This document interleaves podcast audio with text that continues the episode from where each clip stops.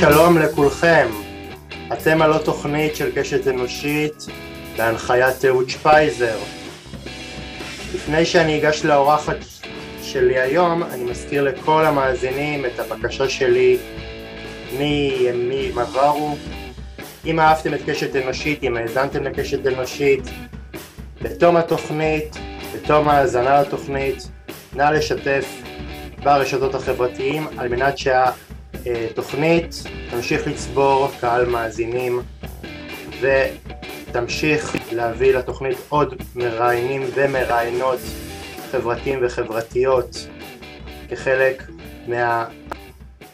מהתפקיד השוטף של הפודקאסט. בואו נתחיל. אז זהו, בעוד 5 ימים מהיום יחזרו אמוני תלמידי ישראל לבית הספר, ועוד עשרות מורים יחזרו לשיעורים, למבחנים, ואם לא תהיה ברירה אז גם לזום. בין אם יאושר ברגע האחרון מתווה לקורונה, ובין אם נצליח להשלים שנת לימודים שלמה, כבר עכשיו ברור שמערכת החינוך בישראל חולה, ואין לזה שום קשר למגפה. השכר שמורה מרוויח בישראל הוא מהנמוכים במשק, תלמידים שקורסים תחת עול הבגרויות, ופשוט נושרים כי המערכת לא מצליחה להכיל אותם, וכוחות סיים שפשוט לא מצליחים להפיח חיים במערכת הארכאית הזאת, ופשוט עוזבים מהייאוש ומהאכזבה. האורחת של קשת אנושית יש את חינוך שבשנים האחרונות נושאת את נס המרד נגד שיטת החינוך הקיימת כאן בארץ. את דרכה החלה בחינוך הדמוקרטי, וברוח החזון הקימה את בית הספר קהילה שנוסד ברוח החינוך הדמוקרטי. לאחר מכן, כשהיא תחזבה משיטת החינוך הזאת, יסדה את בית ספר אלונים, שפועל כיום בראשון לציון, בית ספר שמושתת על דיאלוג בין הילדים לאנשי הצוות החינוכי. באופן מפתיע, האורחת שלי היא לא אשת חינוך בהכשרתה, היא עשתה תואר בצילום במכללת בצלאל בירושלים, יש לה גם תואר במנהל עסקים באוניברסיטת תל אביב. יש עימי את הכבוד לארח את יעל ביבר אביעד. שלום יעל. אהלן. מה שלומך? מעולה. תגידי יעל, כשאת מספרת שאת אשת חינוך ושאת מנהלת בית ספר, איזה תשובה קופצת לאנשים באינסטינקט כשאת אומרת להם את זה? כי נראה שערך שערכם של אנשי החינוך, לרבות מנהלים ומורים, קצת ירד בשנים האחרונות, לא? אני חושבת שזה נורא תלוי עם מי אני מדברת. הרבה אנשים אומרים לי, וואי, את עושה את הדבר הנכון, אני מעריץ אותך. יש כאלה שאומרים לי, את לא נראית כמו מנהלת בית ספר, ואז אני אומרת להם אני מקווה שהם אומרים את זה בתור מחמאה. אני חושבת שהם יודעים למה, אני חושבת שאני יודעת למה הם מתכוונים. פעם, כשהייתי מורה בחטיבה, אז מישהו אמר לי, למה הלכת להיות מורה? אז אני חושבת שמתלמידים, ותלמידים שהתחילו את דרכם בבית ספר, שאני קוראת לו מסורתי, זאת אומרת, לא מסורתי בהקשר הדתי, אלא בהקשר של הפדגוגיה. אני חושבת שבמקום שאתה יוצר קשרים נכונים, ודיאלוגים בין ילדים לאנשי חינוך, אז ילדים לא, זה לא תמוה ביניהם שמישהו הולך לעבוד בזה. אבל אני חושב, יעל, שיש קצת זילות במדינה כלפי השם חינוך אלטרנטיבי, כי הרבה פעמים מצפים ממערכת החינוך בישראל רק להכשיר תלמידים ותלמידות לבגרות, פחות מצפים, הן מהמורים והן מהתלמידים, לקיים אינטראקציה אחד עם השני, מה שלפי מחקרים ולפי הערכות שעושים בעולם לגבי מצב החינוך, דווקא מאוד מאוד מעלה פלאים את יכולת הלמידה של התלמיד והתלמידה, ופשוט מתעקשים לחנך באותו דפוס התנהלות שאפיין את מערכת חינוך עד כה. באים תלמידים, יש מורה, אני קורא לאנשים האלה מרצים בתשלום, כי הם לא ממש מלמדים, הם מרצים, הם באים על מנת להעביר חומר, וכל מה שנוגע לאינטראקציה או לאיזשהו מקום שיתוף של התלמידים בחומר הנלמד כמעט ולא קיים. אז אני חושב שיש איזשהו מין זילות, ודווקא להפך, דווקא החינוך האלטרנטיבי לא מספיק מקבל את הערכה שמגיעה לו. אני אתחיל רגע מלהגיד שאני חושבת שאני התחלתי את הדרך מלהקים בית ספר שמוגדר כאלטרנטיבי.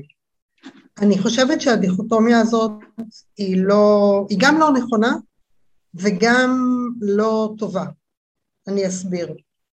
אני קודם כל אגיד שאני מבינה למה מבחינים בין בתי הספר האלטרנטיביים לבתי הספר הציבוריים, נגיד את זה ככה, בגלל שהריכוזיות של מערכת החינוך, לא רק בישראל, בכל העולם, מאוד מקשה לעשות שינויים עמוקים בבתי הספר הציבוריים הממלכתיים, המפוקחים באופן מלא על ידי משרד החינוך. אבל בית ספר שאני הקמתי וניהלתי הוא בית ספר יסודי ציבורי לכל דבר ועניין, אין בו שום תוספת של משאבים, והוא בהרבה מאוד מדדים נחשב לאלטרנטיבה. אז מה שאני אסכם את הנושא הזה ואגיד, שאני חושבת שיש בעיה רצינית עם בתי הספר במודל הפדגוגי המסורתי. תפיסת עולם שלי, ויש לי גם קבלות שהיא אפשרית, זה שלא צריך בית ספר אלטרנטיבי שכרוך בתוספת משאבים בשביל לעשות משהו אחר. וכאן אבל אני אגיע לחלק השני, והוא איפה הקושי. הרבה מורים רוצים לעשות אחרת, הם רוצים להיות רלוונטיים, הם רוצים להיות מעניינים. יש אתגר עצום בדבר הזה, והוא נובע לא והרבה מאוד מורים מאוד מאוד מסורים. הזילות הזאת שדיברת עליה, המורה שיש לה עבודה נוחה וככה, זה מיתוס לא נכון. הרבה מאוד מהמורות והמורים עובדים קשה מאוד מאוד מאוד, זה אחת העבודות הקשות ביותר שיש. והם עושים את זה כי הם שחקני נשמה. הבעיה היא שהדרך שבה אנחנו כולנו, רובנו הגדול, למדנו, וככה גם אנחנו, גם בהכשרה להוראה, מלמדים אותנו להורות, בעוד שהדבר שאנחנו צריכים לעשות הוא להבין איך להנחות למידה. כולם מדברים על זה, בתיאוריה יש על זה מיליון ספרים, רק יש בעיה קלה מאוד, שזה נורא נורא קשה לעשות את זה, ואין למורים את ההזדמנות להתנסות בזה. בשביל להפוך ממורה פרונטלית למישהי שהיא מנחה תהליכי למידה שהם למידה עצמאית, מכיתה א', זה אפשרי, אבל זה משהו לפצח, צריך המון זמן בשביל לפתח את זה, וצריך מקום שמאפשר לנסות, לטעות, לעשות ככה, לעשות אחרת, לשתף במידע, אם עשיתי משהו שהצליח לי, לשתף אותו עם מורים אחרים, להתייעץ. אז אני חושבת שהאתגר הגדול של מערכת החינוך, זה למצוא בתוך החינוך הציבורי, בתוך בתי הספר, למצוא את הדרך לאפשר למורים לעשות שינוי תודעה הזה, מהוראה ללמידה.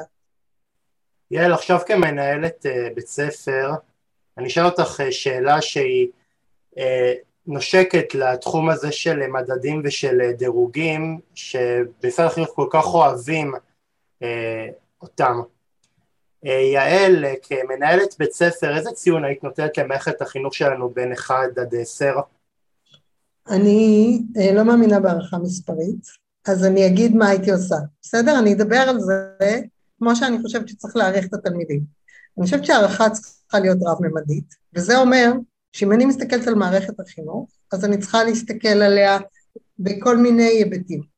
אז היבט אחד, הוא יכול להיות היבט של ההישגים, מה שנקרא הישגים, בסדר? המבחנים הבינלאומיים, יש מבחן פיזה, שהוא מבחן היותר טוב, כי הוא מסתכל על המיומנויות, ושם יש ציון, אנחנו יודעים שהציון הזה הוא מספרי, והוא נמוך מאוד.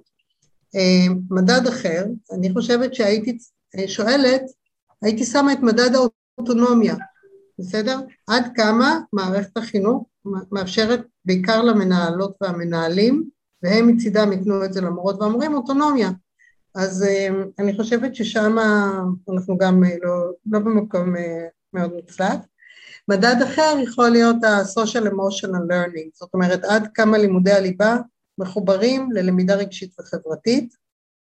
זה טרנד, טרנד הוא מסוכן, כי הוא בא והולך, אבל אני חושבת שיש הבנה שזה חיוני, יש הרבה מאוד מחקרים שזה גם משפר את מה שנקרא הישגים לימודיים, אז שם אנחנו רק בתחילת הדרך, אז עוד נימנע מלהעריך את זה, ומה שאני, אפשר לשים עוד מדדים, בסדר? אבל כאילו, אני רוצה להגיד שעצם הרעיון שאני נותנת ציון אחד, שהוא מספר, אני חושבת שזה דבר לא נכון לעשות. כן. אני חושב שבאופן כללי, השיטה שהתקבעה או נטמעה במערכת החינוך שלנו, שמקמטת כל דבר לכמויות ולמספרים, היא כבר שיטה שכבר עבדה להקלח, היא צריכה לעבור מן העולם. כאילו, אני חושב שבעולם שהוא דינמי והוא משתנה, זאת אומרת, לחוץ את דינו של ילד על ידי ככה שאתה שם עליו איזשהו שטומבה, איזשהו חותמת או איזשהו ציון, ועל ידי ככה אתה חורץ את דינו, זה לדעתי כבר משהו שהוא כל כך אכזרי, כל כך חסר חמלה, כל כך לא רואה את האינדיבידואל מאחורי בן אדם, כי אם במערך 12 שנות לימוד, מה שלמשרד החינוך, הערכה של משרד החינוך כלפי 12 שנות לימוד של ילד, זה שבסופו של דבר הוא רק מספר, הוא 70, הוא 80, הוא 90, כאילו, איך בכלל תלמיד אמור לצאת ככה לחיים האמיתיים, כשהוא יודע שכל מה שהוא ספג ב-12 שנות לימוד, זה רק מספרים שבסופו של דבר הכתיבו לו מי הוא. קודם כל, בזה אפשר, זאת אומרת, זאת דרישה של האוניברסיטה, וזאת בעיה רצינית. אני חושבת, אני רוצה להגיד משהו, אני יודעת שהרבה בחינוך, נגיד בזרמים היותר אלטרנטיביים, מתנגדים בכלל להערכה כמותית. ואני אגיד משהו שאני למדתי מהחיים. בבית ספר הדמוקרטי שקמתי, אז לא, אין הערכה כמותית בכלל. זאת אומרת, יש משובים שהמורים נותנים לילדים, והילדים גם נותנים לעצמם, והילדים בקהילה הם ביקשו מבחנים, הם ממש רצו את זה. הם אמרו, אני רוצה לדעת איפה אני. אם נסתכל על עולם העבודה שאנחנו חיים בו, מתוך איזו תפיסה מסגרת חינוכית צריכה להיות עם איזשהו שיח עם עולם העבודה, היא צריכה להיות יותר עם חמלה, היא צריכה לתת התפתחות, אבל אני חושבת שכן זה נכון שיהיה איזשהו תיאום, התאמה.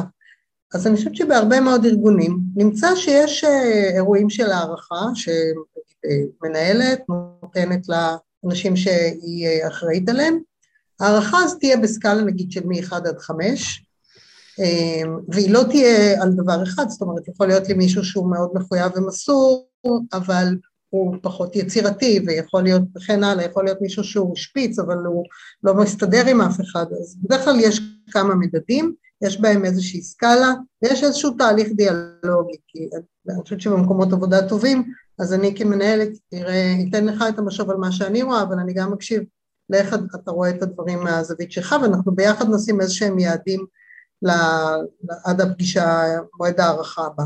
אז אני חושבת שככה צריכה להיות הערכה בבית ספר, וזה גם משהו שהוא ישים, כולל הערכה חלופית לבגרות, אם יודעים איך לעשות את זה, אבל אני אגיד מהצד השני, שכשאוניברסיטאות דורשות מספרים, פעם אחת, וכשמבנה הבגרות הוא 10, 12, 15 תחומי דעת, מצד שני, אז אנחנו, באמת הוא הופך להיות גם תהליך לא משמעותי, גם מחמיץ הרבה מאוד יכולות ומסוגלויות, והעובדה גם שהוא חד צדדי, זאת אומרת שהלומדות והלומדים לא שותפים בו, אולי זאת החמצה הכי גדולה. יעל, יהיה נכון להגיד שאחת הבעיות של מערכת החינוך זה שהיא פשוט הפסיקה להתחדש ולהתעדכן בנעשה בעולם, פשוט שמה את כל המשקל על נושא כל כך צר, והוא נושא הציונים והדירוגים? מערכת החינוך עושה מאמצים אדירים, משקיעה המון המון המון בלהתחדש, המון, באמת. העניין הוא שהפערים הם כל כך גדולים, ואנחנו צריכים שינוי ממעלה שנייה, מה שנקרא. זאת אומרת, זה לא מספיק שנשנה, נעשה שיעור אחד אחר בבוקר, נפתח את הבוקר עם שיר. זה לא מספיק שנעשה יום בלי תיק. זה לא מספיק, כלומר, אנחנו צריכים לעשות שינויים מאוד מאוד עמוקים בכל ממד, וזה דורש, יש תמיד דיון בחינוך, אם צריך לעשות רבולוציה או שינוי אבולוציוני, ואני חושבת שהפערים עכשיו הם כאלה, שאנחנו חייבים לעשות שינוי שהוא מהפכני, ולא שינוי אבולוציוני של צעד ועוד צעד. זה אתגר מאוד גדול לעשות את זה בתוך בתי ספר קיימים. אני רוצה להגיד רק משהו אחד, כל שנה מוקמים 100 בתי ספר חדשים, ואני חושבת שבשביל לעשות שינוי ממעלה שנייה, אפשר לעשות אותו בעיקר או רק בבית ספר חדש, ובשביל שזה יקרה צריך לתכנן ציר פדגוגי מארגן שהוא מתאים, רלוונטי לעולם שאנחנו נמצאים בו. זה לא משהו זה לא מספיק שאתה בא עם כוונות טובות, והבנה שצריך לעשות אחרת, ואז אתה אומר, טוב, על הדרך אני כבר אבין איך לתכנן את בית ספר, זה דורש מהלך מקדים של שנה, לפני שפותחים את בית ספר, שמי שצריך לעשות אותו זה בעיקר מי שעתיד לנהל את בית הספר ביחד עם המורים והמורות שיעבדו בו, צריך שהמשרד יאפשר את זה והרשות גם תתמוך במהלך הזה. יעל, מה מביא אישה שלא באה מחינוך להחליט בבוקר בעיר אחד, לעזוב חיים נוחים בענף ההייטק ופשוט לעסוק בחינוך? אני חושבת שהחוויה שלי לומדת, אני בכיתה ג' אני הפסקתי להיות נוכחת בראש, נכחתי פיזית פחות ופחות עם השנים, הייתי מה שנקרא נושרת סמויה, אבל נוכחת נפקדת מה שנקרא בצבא. כן. אז גם החוויה הזאת, ואז שהגעתי לבצלאל גיליתי שאני נורא אוהבת ללמוד, אז הייתה לי תחושה מאוד גדולה של החמצה, ואני חושבת שזה אתגר נורא גדול. מערכת החינוך היא מקום בדרך כלל מאוד מסורתי, בדרך כלל אנשים שנמצאים שם, אם הם יותר מדי בועטים ומהפכנים, אז הם לא מצליחים להיות בתוך מערכת, ובעיניי זה אתגר לעשות שינוי כל כך גדול, דווקא במקום שיש בו כל כך הרבה שמרנות. כן. ויעל, את באמת היית די חלוצה בכל התחום הזה של חינוך אלטרנטיבי, כי את באיזשהו מקום גם היית אורח לרגע שרואה כל פגע, ואת גם היית חלוצה של שני שיטות חינוך שהם נחשבים לשיטות חינוך מאוד מאוד מאוד מרדניות. אחד החינוך הדמוקרטי ואחד החינוך שבאמת מחנך את הילד על פי דרכו, מה שאת עושה עכשיו באלונים. אז באמת רציתי לשאול, את עזבת בית ספר שאת הקמת וניהלת, אני מדבר על הבית ספר שנוסד ברוח החינוך הדמוקרטי, עם הרבה מאוד אכזבה מאותה שיטת חינוך. על מה התבססה האכזבה הזאת? אני חושבת שזה קצת קשה להגיד הרבה מאוד אכזבה, זה יותר כמו התפתחות שלי. רוב בתי הספר הדמוקרטיים הם גובים תוספת של תשלומי ההורים, הם גובים אותה לא כי יש שם, זה מקומות מאוד צנועים, הם משקיעים הרבה באנשים, בכוח אדם, בעיקר לטובת חונכות אישית, כלומר כל ילד פוגש חונך או חונכת שהוא בוחר פעם בשבוע לחצי שעה, רק שניהם, וגם לטובת היצע גדול של שיעורים. ומה שאני הבנתי עם הזמן זה כמה דברים. אחד, הבנתי שהרעיון הזה של חונכות אישית הוא נהדר, אבל אפשר ליצור קשרים עמוקים, ואפשר לראות ילדים, ואפשר ליצור אמון, גם בתוך המסגרת של החינוך הציבורי, בלי תוספת משאבים, בלי תוספת שעות, זה משהו אחד. פעם שני, הנושא הזה של בחירה מתוך למידה, למידה מתוך בחירה, זאת אומרת, העיקרון שאין שיעורים בכפייה, מה שנקרא שילדים בוחרים, בונים לעצמם את המערכת, אני חושבת שזה עיקרון טוב לילדים שגדלים בסביבה חברתית, שיש בה הרבה השכלה, גם אם היא לא פורמלית, זאת אומרת, ילד שגדל בתוך סביבה שהיא עם הון חברתי, מי שגדל בתוך פריפריה חברתית, כשאנשים סביבו לא הלכו להשכלה גבוהה, גם הלימוד האקדמי הוא הרבה יותר מורכב, כי יש שם פערים שפתיים ופניות יותר נמוכה ללמידה, אני מדברת סטטיסטית, לא על מקרה פרטי, ושם העיקרון של למידה מתוך בחירה הוא פחות טבעי, אז מה שגיליתי עם הזמן, זה ואני אגיד עוד דבר שלישי, העיקרון בחינוך הדמוקרטי, הוא שבתי ספר דמוקרטיים, לילדים יש תשוקה פנימית ללמידה, והיא שתוביל אותם למסע הזה של הלמידה. בפועל, הרבה ילדים, הם לא קמים בבוקר, אני מדברת על ילד בגיל 10, לא, ילדים בגיל 6 רוצים ללמוד לקרוא ולכתוב, נכון. אבל יש הלמידה האקדמית, בגילאים יותר מבוגרים, היא מאמץ, ולא תמיד ילדים רוצים לעשות אותו. ואנחנו במיטבנו, שיש לנו אתגר, שהוא מול העיניים שלנו, שאנחנו מחוברים עליו, שהוא רלוונטי בעינינו, שיש דדליינים, שיש דרישות גבוהות, כולל דרישות אקדמיות, אבל שהוא מעניין, שהוא רלוונטי, שיש לו תוצר, שיש לו משמעות בעולם האמיתי, אז למידה מבוססת פרויקטים, שזה אחת מהפרקטיקות שיישמנו בבית ספר אלונים, למשל, היא פרקטיקה מצוינת, יש עוד דרכים לעשות את זה, אבל אני חושבת שבתי ספר צריכים, הרעיון הזה שפשוט ניתן לילדים לעשות מה שהם בוחרים, זה לא דבר שגורם להם להיות במיטבם, להוציא מעצמם את המיטב. כן, אני יכול להתחבר לזה, כי גם אני למדתי בחינוך דמוקרטי, זה מה שקהל המאזינים לא יודע עליי, זה פרט שאני חושף כאן במהלך שיחה איתך, אני הייתי באמת... למדתי בחינוך הדמוקרטי, אני הייתי ילד מאוד דחוי, וילד שגם ברמה הלימודית הישגיו לא היו מזהירים, וחשבתי שחינוך דמוקרטי יעשה לי טוב. ובאמת אחד הביקורות כלפי השיטה הדמוקרטית, זה שהיא שיטה שפונה להורים, פחות אולי ילדים, כי ילדים... נראה לי זה אוטופי מבחינתם ללמוד בבית ספר שבהם הם לא מחויבים לעשות שום מטלה, ושהם באמת מתחנכים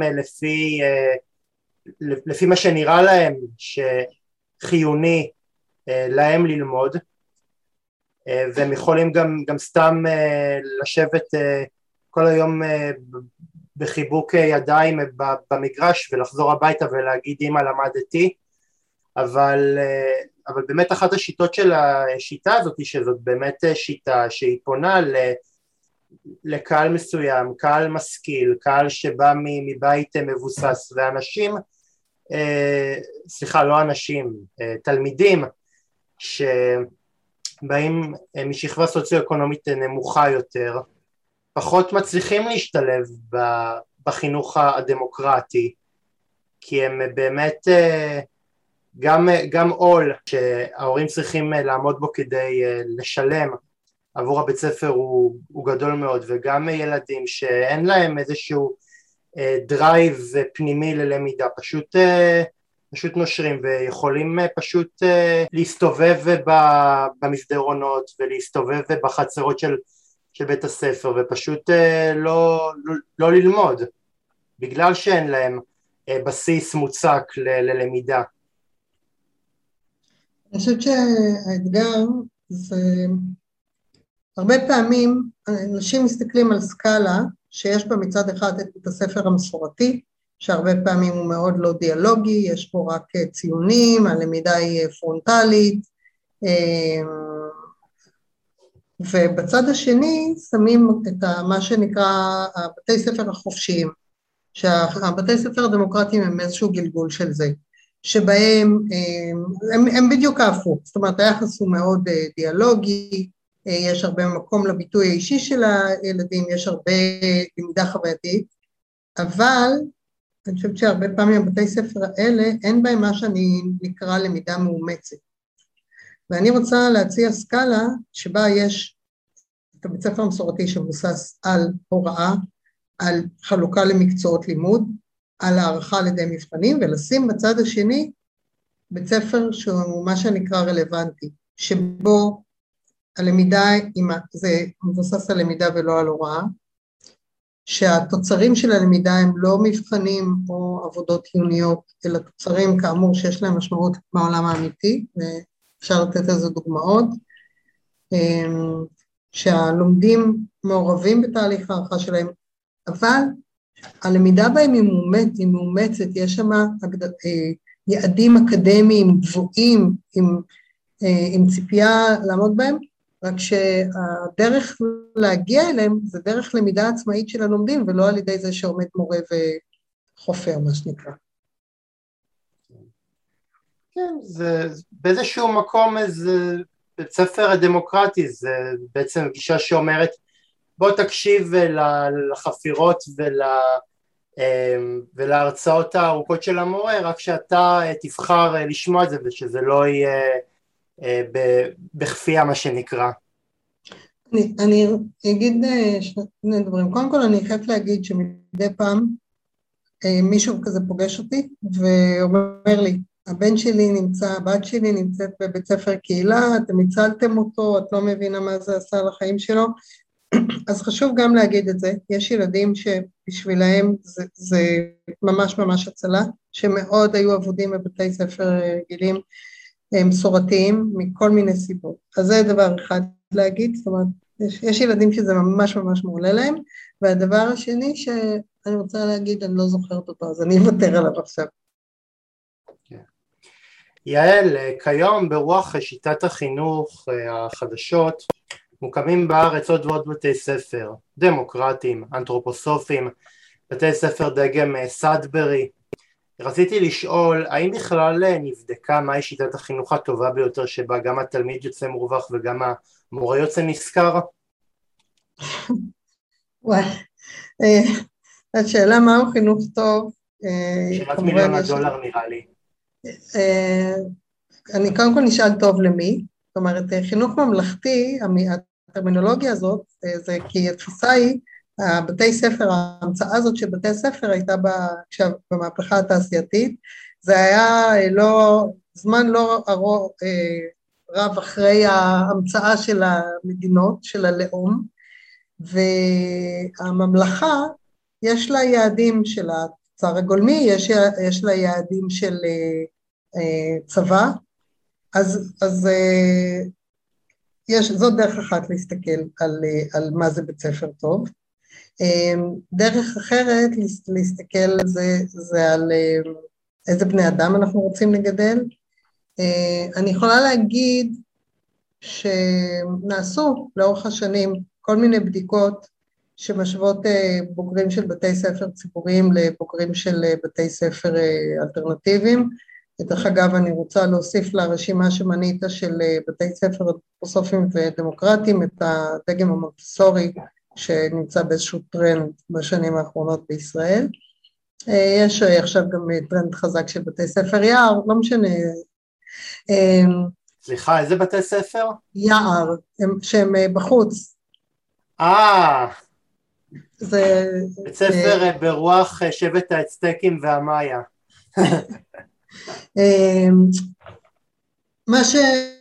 תראה, זה מורכב הנושא הזה, גם בגלל שרוב בתי הספר אלטרנטיביים כאמור הוקמו ביוזמות של הורים, הרבה מהם תוספת משאבים, זה אומר שזה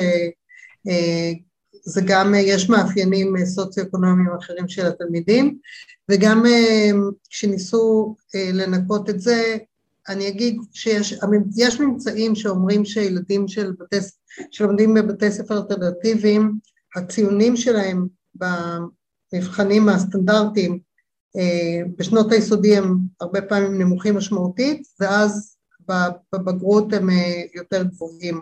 בגלל שזה ילדים שמפתחים מיומנויות למידה עצמאית. אבל אני חושבת שאפשר להסתכל, ארגון ה-OECD יצר מסמך מאוד רציני, אחרי תהליך של כמה שנים, עם מספר מאוד גדול של אנשים מתחומים שונים באקדמיה ואנשי שטח, ויצר מודל שנקרא חינוך, education 2030, חינוך 2030, והוא שם שם יעדים, איך בית ספר צריך להיראות. אני חושבת שזה יכול להיות מכוון טוב, לבדוק את בתי הספר. אני יכולה להגיד בגאווה שיש שם דגמים של בתי ספר שכבר היום מדגימים את המיומנויות האלה, שה-OECD מדבר עליהם, ובית הספר שניהלתי, אלונים, נבחר כאחד מבתי הספר המדגימים. אני רוצה להגיד שאנחנו לא קראנו, המאמר, זה לא מאמר, המסמך המאוד עשיר הזה לא היה לנגד עינינו כשפתחנו את המודל של בית ספר. מה שהיה שם זה אוסף של מורות עם הרבה מאוד פתיחות וחשיבה ביקורתית ויצירתיות, ויכולת לראות את הצרכים של הילדים, שביחד איתם פיתחנו את המודל הפדגוגי. כלומר, מה שאני רוצה להגיד זה שאחד, יש משהו להסתכל עליו כמכוון. דבר שני, בשביל לעשות איזשהם התאמות, אני חושבת שהדבר הכי חשוב זה שהמורות והצוות בבית הספר, הם יהיו הגורם שמפתח את מה שעושים בתוך בית ספר. זה לא יכול לבוא כמשהו שמפוקח מבחוץ, זה לא יכול להיות מה שנקרא top down, זה חייב להיות bottom up בסביבה שהיא אוטונומית ומאפשרת.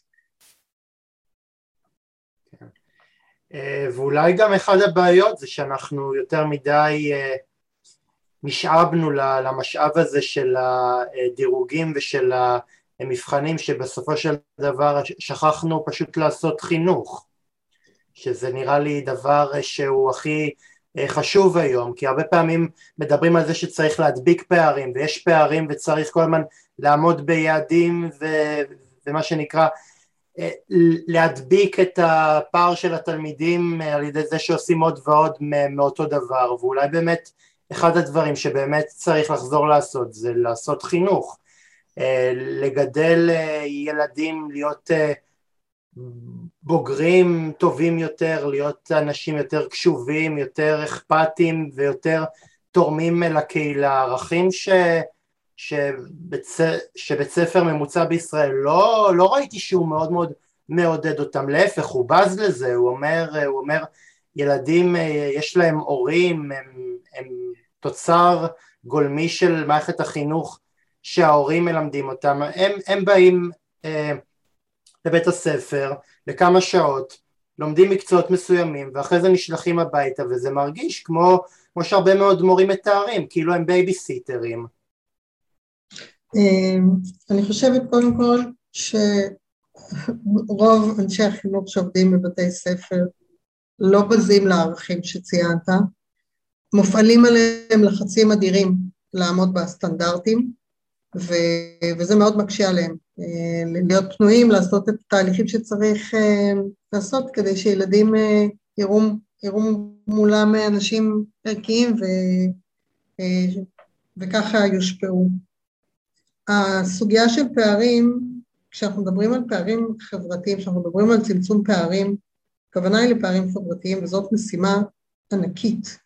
העניין הוא שהדרך שבה מערכת החינוך היום מנסה לצמצם את הפערים החברתיים, היא על ידי הסטנדרטים, וזאת התקלה. יש ספר שיצא לפני כמה חודשים של פרופסור רמי וולנסקי, שמתאר את הגלים בחינוך במאה השנים האחרונות, וזה קצת עצוב, כי פתאום אתה מבין שהילדים היום פשוט נפלו על הדור הלא נכון, בהקשר של הגלים בחינוך. זאת אומרת, היו תקופות שבהם התפיסות של חינוך פרוגרסיבי, שמדברות על הילד כעל אדם שלם, שהן נותנות יותר מקום באמת לאיזה מין בן אדם אנחנו רוצים לגדל, ולא שמות איזה לחצים על סטנדרטים של אחידים, אז הגלים האלה באים והולכים, וכרגע אנחנו עדיין, וגם יש גלים בעולם ויש את המצב בישראל. אז אני אגיד שישראל יש בה את אחת מהמערכות חינוך הריכוזיות בעולם, ויש מדינות שהגל הזה של הסטנדרטים הם כבר יצאו ממנו, אתה מנית כמה מהם. אני מקווה, אני חושבת שגם בעולם וגם בישראל יש עכשיו הבנה של המחירים הגדולים של הסטנדרטים וחזרה לרעיונות של החינוך הפרוגרסיבי. אני חושבת שההורים וגם הילדים אומרים בכל שמתחזק והולך שהם משוועים לחינוך אחר. אני חושבת שהקורונה עשתה לנו חסד במובן הזה, כי עזרה לנו להבין מה הדברים הכי חשובים. היא עזרה לנו להבין שבית ספר הוא חיוני מאוד בשביל ההקשרים החברתיים. היא עזרה לנו לראות עד כמה אנחנו לא נתנו לילדים מיומנויות של למידה עצמאית, ואני מקווה שאנחנו נמצאים בעידן של תמורות, של שינוי בהיבט הזה. אז אם אנחנו משתמשים בטרמינולוגיה של גלים, אז לפעמים צריך צונאמי בשביל לבנות מחדש דברים שנהרסו. אז זה בדיוק נראה לי עולם את הטרמינולוגיה הזאת שאנחנו מדברים עליה. זו שאלה, אתה יודע, הרבה אנשים מנסים להבין באיזה מידה, יש הרבה עיסוק בהשפעות של הקורונה בעולם, והרבה עיסוק גם בהשפעות של הקורונה בחינוך. זאת אומרת, אתה יודע, הרבה פעמים אנחנו יודעים שהמהפכות הגדולות תמיד באו אחרי משברים גדולים, כי כשמשהו עובד פחות או יותר, מאוד קשה לפרק אותו, ואז אתה באמת עושה איזה שינויים קטנים, וצריך משבר גדול בשביל לבנות משהו אחר. אז זה שצריך לבנות משהו אחר במערכת החינוך, אני חושבת שיש יותר ויותר כאלה שמבינים את זה, אני חושבת שזה אפילו אפשר להגיד שזאת עמדה רווחת. האם הקיים מספיק התרסק בקורונה?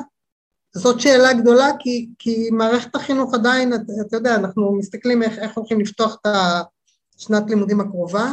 בוא נגיד שמובילי מערכת החינוך לא אמרו, בואו נעצור הכל, אנחנו חייבים לעשות פה דקונסטרוקציה, בנייה מחדש. אז, והמערכת עדיין היא מאוד מאוד ריכוזית, יש מעט מאוד אוטונומיה למנהלים, וזאת שאלה גדולה. אם זה באמת היה צונאמי בהקשר הזה. מדי כל שנה חוזר על עצמו הסיפור השחוק לעייפה הזה שהמורים מכריזים בעיצומים על זה שהם לא יפתחו את שנת הלימודים, והורים מתוסכלים שכל הזמן מתראיינים לחדשות על איך הם הולכים להתחיל את השנה החדשה, ילדים שסופגים חוסר ודאות מההורים והמורים.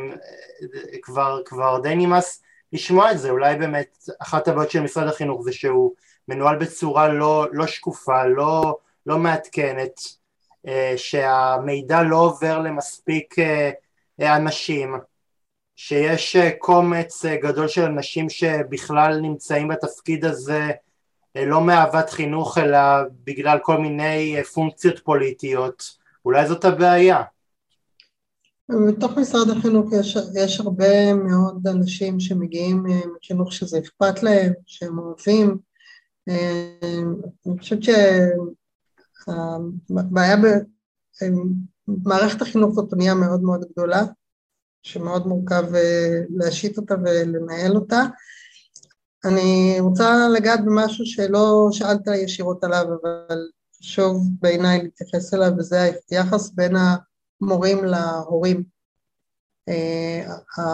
ההורים הם הבוחרים, זאת אומרת להם יש את הכוח הפוליטי היותר חזק, ויש, אני חושבת שאם התחלת את השיחה בשאלה על המעמד של המורה, אז בציבור הרחב יש הרבה זלזול במורים, מתוך אי הבנה, אני חושבת, אי הבנה, גם בגלל החברה שלנו שהיא מעריכה מקומות כוחניים, מעריכים כל מיני ידוענים ואנשים עשירים, ומי שעובד מאוד מאוד קשה בשביל לשנות את העתיד של כמה עשרות ילדים שהוא בקשר איתם, זה לא דבר שהוא נחשב היום. אני חושבת שככל שהורים יכירו יותר בקריטיות של הערכה שלהם כלפי מורים מצד אחד, ובשינוי תנאי העסקה של המורים מצד שני, אפשר יהיה לשנות את החינוך. ואני רוצה דווקא לא לדבר על השכר למורים. השכר למורים בישראל הוא נמוך ב-OECD מהנמוכים, אנחנו יודעים את זה. אבל זאת לא הבעיה הכי גדולה. הבעיה הכי גדולה זה מבנה המשרה. אני אסביר. מורה ביסודי, יש לה משרה מלאה, יש לה 40 שעות בשבוע. אם היא אימא זה טיפה פחות, בסדר? בתוך 40 שעות האלה, 26 שעות היא אמורה להיות בשיעור עם כיתות, עם 30 ו-35 ילדים. הזמן בשביל לעשות תהליך, בשביל להשתמש בזמן הזה בצורה אפקטיבית, מורה צריכה הרבה זמן ללמוד עם האמיתות שלה, ללכת לשיעורים של מורות אחרות ולהתבונן, לפתח דברים. אני אציין שבנוסף ל-26 שעות שהיא אמורה להיות בכיתה, יש עוד 5 שעות שהיא אמורה להיות בעבודה פרטנית עם תלמידים, ואחר כך יש עוד עשרות שעות בשבוע שהיא מדברת עם הורים, שהרבה פעמים השיח שלהם הוא לא דיאלוג. אז מה שאני רוצה להגיד, זה שהדבר האחד, חוץ מאוטונומיה, אז שני הדברים שהייתי מציעה לשרת החינוך לעשות, מחר בבוקר, לשרה ולמנכ"ל. אחד, זה לתת אוטונומיה למנהלות ומנהלי בתי הספר. 2, לשנות את מבנה המשרה של המורים. 50% מהמשרה צריך לפחות, צריך להיות מוקדש ללמידה ולפיתוח. בלי הדבר הזה לא נוכל לחבר את המקום שבית הספר נמצא בו לעולם, לרלוונטיות, לצרכים של הילדים. יעל, אילו בעיות מקשות היום על מערכת החינוך להתעדכן ולהתאים את עצמה למאה ה-21 ולעולם הדינמי והמשתנה שבו אנחנו נמצאים? אני חושבת שעניתי על זה בדיוק בדבר הקודם. אני חושבת שהריכוזיות, היעדר האוטונומיה ומבנה המשרה שלא מאפשר למורים לעשות תהליכי למידה והתפתחות ופיתוח של חומרים, אני חושבת שאלה שני הדברים שהם הכי מקבעים. הדבר הנוסף שדיברנו עליו קודם, זה הנושא הזה של הבגרויות, הכמות של הבגרויות, והעובדה שהן דורשות הרבה מאוד מיומנויות של שינון, והרבה פחות מיומנויות של חשיבה מסדר גבוה. וגם העובדה שהתוצר שלהם הוא תוצר של מבחן, בניגוד למה שנדרש, והוא תוצרים של למידה שיש להם חיבור לעולם האמיתי. יעל, במה נבדלת הלמידה האקטיבית על פני הלמידה הפרונטלית, הפסיבית שאנחנו מכירים, והיא ידועה מאוד מאוד לשמצה, ובאילו דרכים הלמידה האקטיבית היא יעילה יותר מהשיטה שמונחלת כיום בארץ? אנחנו יודעים מהרבה מאוד מחקרים הדרך האפקטיבית, יש כמה מאפיינים ללמידה אפקטיבית, למידה היא הבנייה של ידע, זה קורה בצורה הטובה ביותר כשאנחנו יוצרים משהו, לא כשאנחנו עונים על שאלות שיש להן תשובה נכונה, אלא כאשר אנחנו יוצרים את הידע הזה, הרבה פעמים אחת הפני הלמידה הכי אפקטיביים זה בעבודת צוות, כשיש דיאלוג, כשאני מדברת איתך, אני צריכה לארגן את המחשבות בראש, ואם יש משהו שלא מספיק ברור, אתה שואל אותי, וזה עצמו יוצר תהליך למידה מאוד אפקטיבי.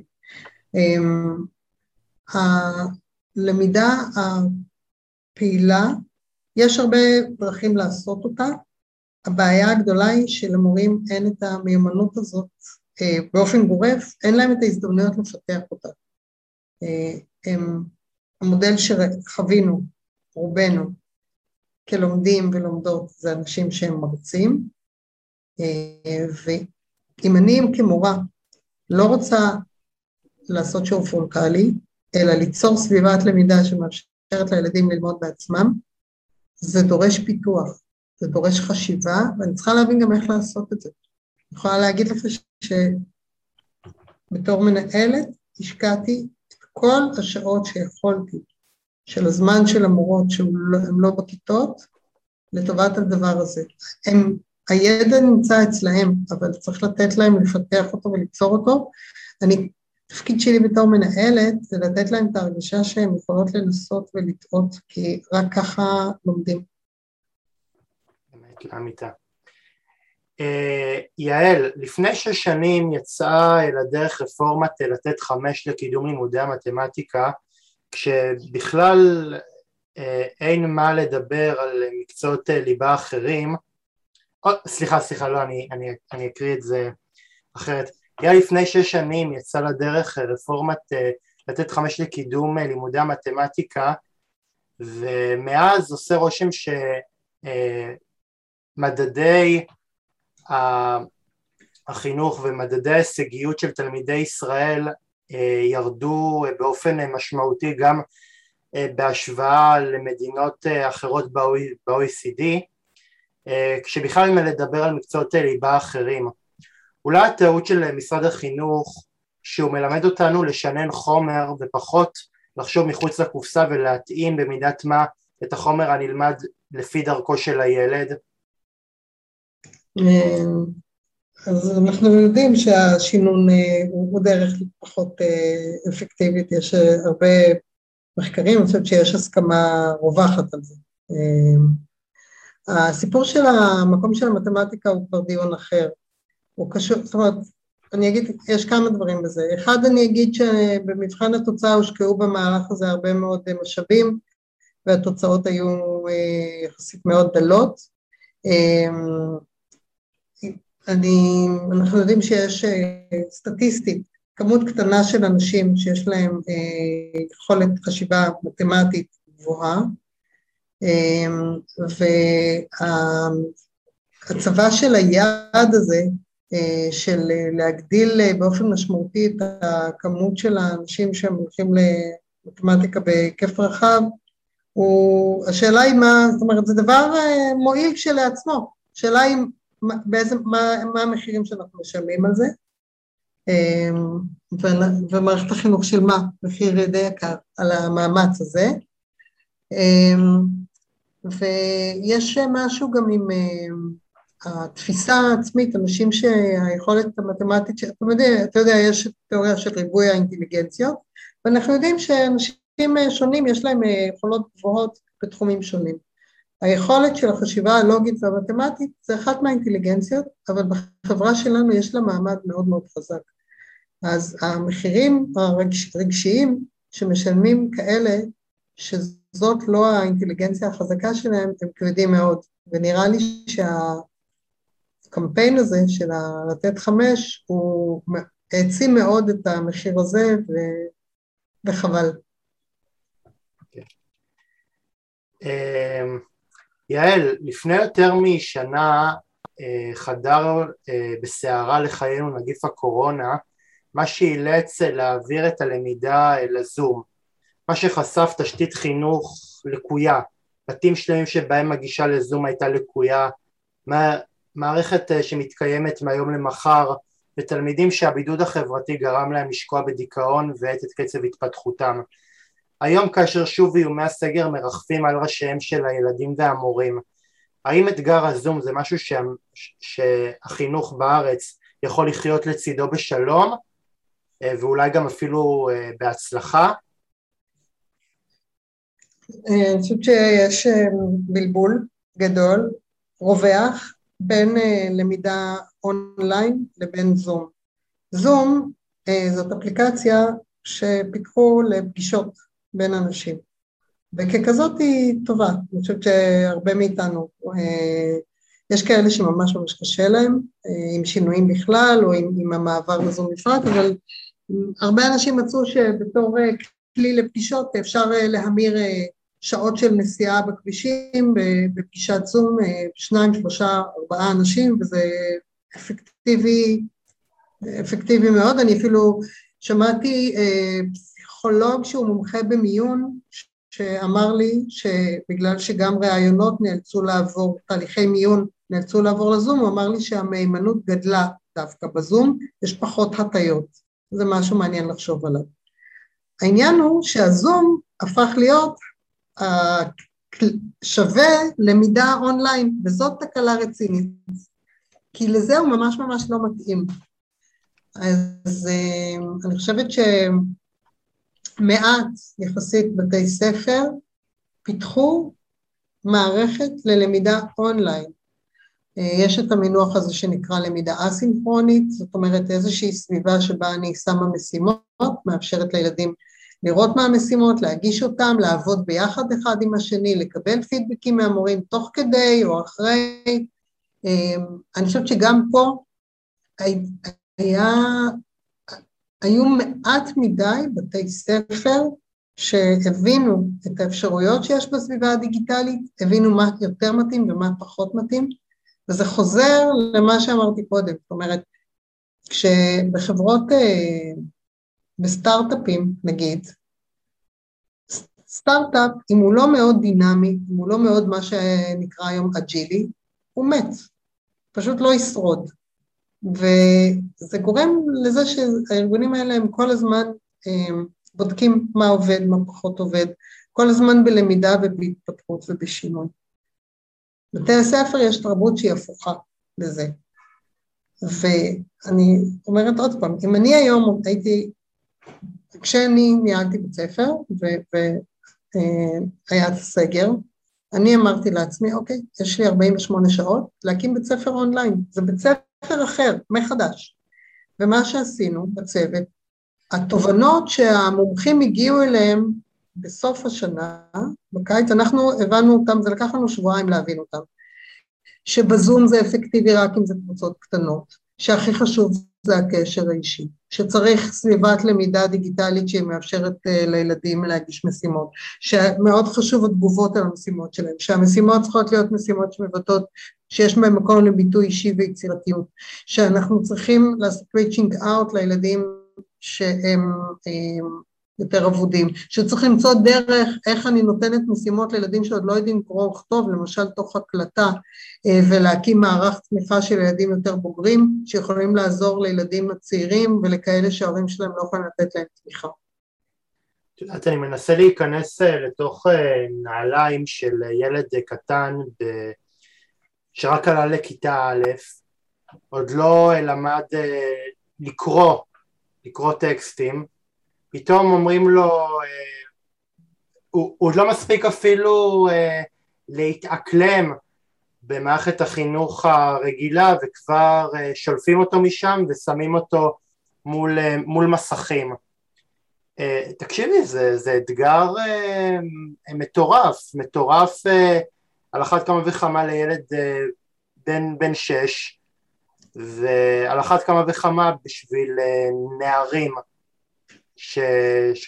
שכבר תאמו את התאמה של מערכת החינוך הרגילה והפרונטלית, ובאמת ספגו חוויות מהבית ספר, ואני שואל את עצמי איך בטווח זמן כזה מנחילים לתלמידים חוות למידה שהיא לגמרי אחרת, אבל עם זאת גם יכולה להיות מענה ויכולה להתקיים גם בשלט רחוק.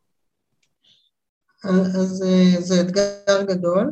אני חושבת שיש קשיים מורות, ביסודי יש בעיקר מורות, אנחנו מדברים על יסודי. ואני חושבת שאם אני הייתי לקחת צוותי חינוך, מורות, והייתי אומרת להם, תנסו לחשוב מה יגרום לילדים להיכנס, מה יגרום לילדים להגיב, מה יגרום לילדים להיות בקשר. מורות יודעות את זה, בסדר? אבל זאת השאלה שאני צריכה לשאול. ואז הייתי חושבת, אוקיי, איתם, ביחד. אז איך אנחנו יוצרים חוויה כזאת? איך אנחנו יוצרים משימה כזאת? בסדר? כלומר, מה שאני רוצה להגיד, שאתה בתהליך פיתוח, השאלה היא לאן אתה רוצה להגיע. אם אני אומרת, זה לא בסדר שהתלמידים לא פותחים את המצלמות, ועכשיו העיסוק שלי יהיה באיזה סנקציות נעשה על מי שלא פותח את המצלמות, אז אני אגיע לסוג אחד של אינטראקציה ילדים. ואם אני המנהלת עם אותו צוות של מורות, אומרת, בואו נחשוב מה אנחנו יוצרים פה שיקרום לילדים לרצות להיות איתנו בקשר. שאמרתי קודם את מה שאני חושבת על זום. זום הוא ממש לא למידה מרחוק, בסדר? ואז אני יכולה לחשוב איזה סוג של אינטראקציות יכולות להיות, ואיך אני אביא את הילדים. אני צריכה ליצור אצלם את המוטיבציה, אני צריכה ליצור את ההתאמה. בסדר? במקום להיות במקום של להגיד, איך אני ממשטרת אותם לעשות מה שאני חושבת שהוא נכון, או אולי אפילו לא חושבת, אלא מה שמישהו קבע שהוא הנכון, לאיך אני מעוררת אצלהם את המוטיבציה. זו הסתכלות אחרת, והיא מביאה לתוצאות אחרות. יעל, איך הבניה נכונה של מערכת בית ספרית יכולה להסיל תלמידים לחיים אמיתיים, ולא רק על מנת להיות אמצעי, בדרך להנפקת ציונים ומדדים? אז בתור השאלה האחרונה, או אולי לפני, אני אענה ממש קצר כדי שנוכל לסכם עם השאלה האחרונה, אז אני חושבת שהרבה דברים שדיברנו עליהם קודם, שהם היכולת של ילד להציב, ילדה להציב לעצמה יעדים, של המיקוד במיומנויות ולא בידע, של היכולת הרפלקטיבית להעריך את עצמה. אני חושבת שזה הכלים היותר משמעותיים שאיתם הייתי רוצה להוציא את הבוגרת של מערכת החינוך לעולם. יעל, לקראת סיום, אם היית יכולה לבחור מודל לאיש מתחום החינוך שממנו הכי שאבת השראה במהלך הקריירה החינוכית שלך, מי זה היה? או מי זאת הייתה? זו שאלה גדולה, אבל היום, לפני המפגש שלנו, פתאום נזכרתי באירוע, והוא כאילו לא תשובה לשאלה שלך, אבל אני חושבת שקצת כן. היה ילד אחד בכיתה ד', ילד מגודל, שהגיע לבית ספר שניהלתי מבית ספר אחר, הוא היה הבריון בבית ספר שממנו הוא הגיע, ומאוד היה לנו חשוב בקליטה שלו שיהיה לו חוויה אחרת. במשך השנה של ההסתגלות זה עבד די בסדר, אבל הייתה ילדה אחת שלפי דעתי הוא היה מעוניין בה, והוא התנקה לה. יום אחד הוא דחף אותה, היא קיבלה, הראש שלה נחבט במעקה ונפתח, ירד מלא דם, היה דרמה מאוד גדולה, פינו אותה עם אמבולנס, ואנחנו, אני ידעתי שאני צריכה להשעות אותו, כי הוא עשה מעשה, הוא דחף, אני לא יודעת כמה, זאת אומרת, אני חושבת שהוא לא התכוון, ברור לי שהוא לא התכוון שיהיה לזה כאלה השלכות, אבל בגלל הנראות של זה, ידענו שאנחנו צריכים לסמן פה, והשענו אותו לשלושה ימים. אבל הדבר היותר משמעותי היה איך אנחנו לא הופכים אותו עכשיו להיות זה שכולם מסתכלים עליו במבטים של מסתמה, ואיך הוא לא הופך להיות הבריון בעיני עצמו. ובתהליך, עם המורות והצוות שהייתי בו, עשינו תהליך שבו הושבנו את הילדים בכיתה שלו ובכיתה המקבילה במעגל, וביחד איתם שחזרנו סיטואציות שבהם מצאנו את עצמנו עושים משהו שאנחנו נורא מצטערים עליו, ועזרנו לכל ילד למצוא את המקום של החמלה שלו. אז התשובה שלי לשאלה שלך היא לא איזה, לא ג'ון דיואי, ולא פיאז'ה, ולא כל מיני הוגים גדולים בחינוך, אלא דווקא הצוות של המורות, בבית ספר אלונים, עם הרגישות והחמלה והאהבה לילדים והרצון לעשות את העולם טוב יותר. זה המודל שלי. מה שמוכיח שלא תמיד צריך לכתוב מאמרים או כל מיני דוקטרינות או מסות על חינוך, אפשר פשוט לעשות חינוך, פשוט לעשות במעשה, פשוט במעשה חינוכי אחד לשנות תפיסת עולם של ילד, וזה החינוך עצמו. יעל, לסיום, איזה טיפ היית נותנת לאדם ששואף לפנות לתחום החינוך, אבל חושש בגלל פערי שכר שסופו של דבר הוא לא מספיק עונים על הצרכים שלו, בגלל מערכת חינוך נורא נורא ריכוזית שתוצרת צעדיו? שבמחקרים, בסוף אנחנו רוצים להיות מאושרים. ובכל המחקרים על עושר יש ממצא מאוד ברור שהוא קשור למשמעות. והדבר שעושה משמעות בעיניי יותר מכל דבר אחר כתחום עיסוק זה חינוך. אז תעשו חינוך, ואם אתם, בין שאתם הולכים לעשות חינוך ובין שלא, תבחרו באנשים ששמים את החינוך במקום גבוה, כדי שאנשי החינוך לא יהיו עניים. תעשו חינוך, כך אמרה יעל ביבר אביעד, ואני מאחל לכם הורים יקרים ותלמידים יקרים, שנת לימודים מוצלחת, פורה ומענה. עד כאן קשת אנושית להפעם. אם ברצונכם להזין לעוד קטעים שלי, ניתן להשיג אותם בספוטיפיי ובאפל פודקאסט או ביוטיוב, אישית פחות מומלץ, אבל כן, גם ביוטיוב. עד כאן קשת אנושית להפעם. אני מזכיר לכם את הכתובת מייל שלי, במידה ואתם רוצים לקחת חלק בתוכנית, eudspizer@gmail.com, או מספר טלפון שלי 050-353-1729, וכמו מרואיינים רבים בתוכנית שלי, גם אתם תזכו לבמה בתוכנית. תודה רבה לכם, וסוף שבוע נהדר.